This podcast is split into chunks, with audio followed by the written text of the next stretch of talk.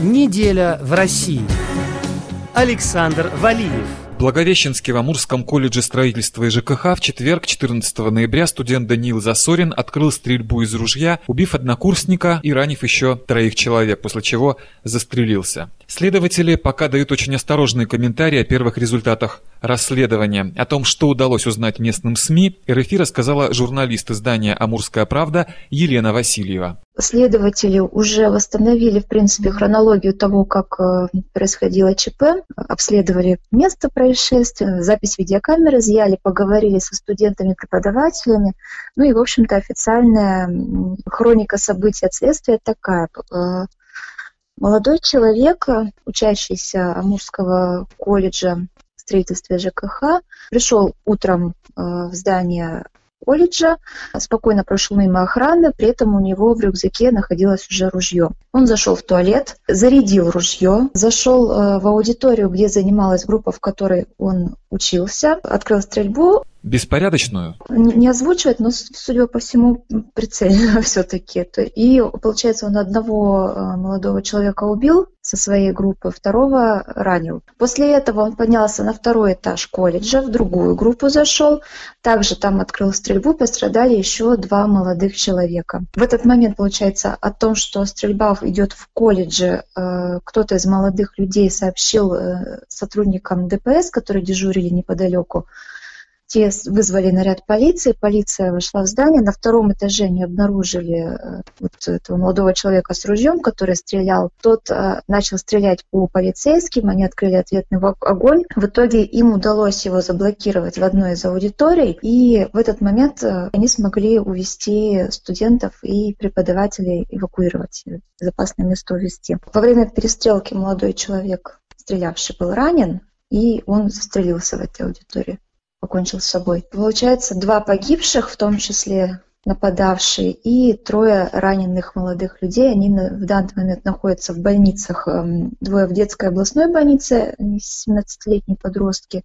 Один в тяжелом состоянии, второй средней тяжести. Э, и 20-летний молодой человек в городской клинической больнице – он тоже в тяжелом, но стабильном состоянии. Их имена известны? Ну, вот э, следователи не называют, к сожалению. Ну, может быть, ну, они, да, не имеют права называть, наверное, имена пострадавших убийц, поэтому как бы вот все имена, они вот, вот это вот все изыскание только вот журналистов и слухов. Да, все это предполагаемое, ну, как бы официального подтверждения нет. В соцсетях со вчерашнего дня ходят две версии случившегося. Якобы этот расстрел был местью за изнасилование девушки, и вторая версия убийца был жертвой издевательств. Вам удалось узнать что-то более конкретное и достоверное? Те, те же самые две версии, которые вы озвучили, вот мы о них тоже и знаем. Но как, как, какая из них действительно правдивая, ну, никто не может дать ответ. То есть официаль, официальных э, подтверждений никаких нет, офици... пока следствие ничего не комментирует по этому поводу. Но, скорее всего, вот буллинг э, был. Не могу утверждать с стопроцентной точностью, но расходятся по социальным сетям записи переговоров студентов. Ну, нет подтверждения того, действительно это наши студенты, не наши, которые, ну, вот эти студенты обсуждают, что э, вот мальчик, которого они травили и издевались над ним, вот он пришел и расстрелял. Я слышал эту запись. Там упоминается некий Евгений, якобы участвовавший в травле, который во время расстрела выпрыгнул из окна. Была информация, что он при этом сломал руку. Ну вот информацию о сломанной руке вроде как опровергли уже официально, да, источники, они опровергли, что в принципе кто-то сломал руку. И сегодня на заседании, на котором я была, э, это было э, расширенное заседание комиссии по противодействию экстремизму при губернаторе, представители Минздрава, они озвучили всех пострадавших, которые вообще в принципе обращались за помощью, то есть помимо вот этих э, трех молодых людей, которые госпитализировали, оперировали, к ним обратилась только одна женщина-педагог. Она была в состоянии постстрессовая ситуация, то есть, видимо, истерика у нее была там. Второй молодой человек, тоже студент, он обратился с ушибом грудной клетки, как он объяснил, он, э, когда бежал, упал. Вот. О поломанных э, руках, ногах ничего, никаких сообщений нет. То есть из окна никто не прыгал? Наш корреспондент, который работал на месте происшествия, уточнял эту информацию, ему ее опровергли.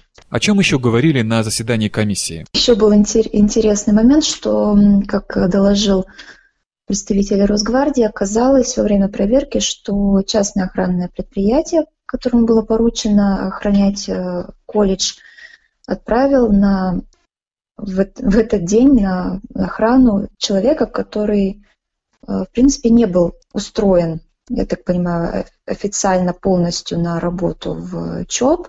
Он э, не имеет необходимых разрешений на работу, и работал как-то по временному разрешению. Ну, то есть, по сути, это был непрофессиональный охранник, неподготовленный. То есть фактически случайный практически человек. И сегодня на заседании правительства было принято решение, что теперь во всех образовательных и социальных учреждениях э, области руководство будет принимать э, на пост охрану только при условии, что он имеет э, заверенное разрешение, лицензию, чтобы все, все формальности соблюдены, чтобы это были действительно профессиональные охранники, которые смогут обеспечить безопасность. Ну и также было принято решение, что необходимо устанавливать металлодетекторы во всех подобных учреждениях и, в принципе, усилят меры безопасности. Что-то известно о стрелявшем студенте? Также получается из э, сообщений в соцсетях неофициальных, э, вроде как по мнению однокурсников, он был не агрессивный, такой спокойный молодой человек. А про погибшего что-то говорят?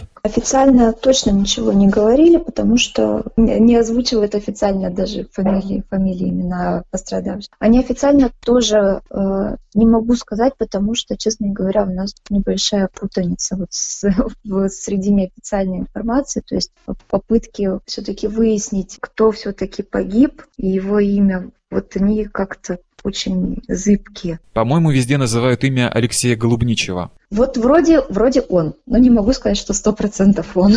Называют вот именно его, конечно. Его родные объявили сбор пожертвований на похороны молодого человека. Как город отреагировал на это ЧП? Ну, конечно, для Благовещенска это очень э, резонансное событие. Сегодня, в принципе, везде и все только об этом говорят, все разговоры сводятся вот к этой трагедии. Ну, для нас это очень нетипично и очень громкий и такой шокирующий случай. Что можете про сам колледж сказать? Какая у него репутация? Это обычный э, рабочий, скажем так, колледж, то есть обычный средний колледж, среднее учебное заведение. Ну, не, не, замечен, не привлекался. Погибший Алексей Голубничий занимался кикбоксингом. Один из раненых, Касьян Каманец, джиу-джитсу. В соцсетях и прессе разошелся аудиоролик, якобы записанный Даниилом Засориным накануне гибели. Причины своего поступка фактически он не объясняет, говорит, что никто из тех, кого будут обвинять по телевизору, остановить бы его не смог, упоминает массовое убийство в американской школе Колумбайн,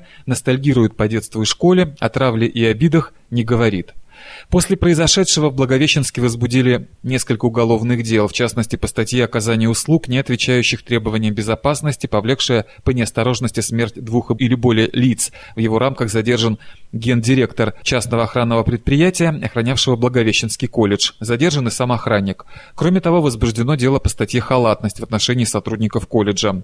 Экспертиза показала, что в момент совершения своего преступления Даниил Засорин был трезв. Для Международного французского радио РФИ Александр Валиев.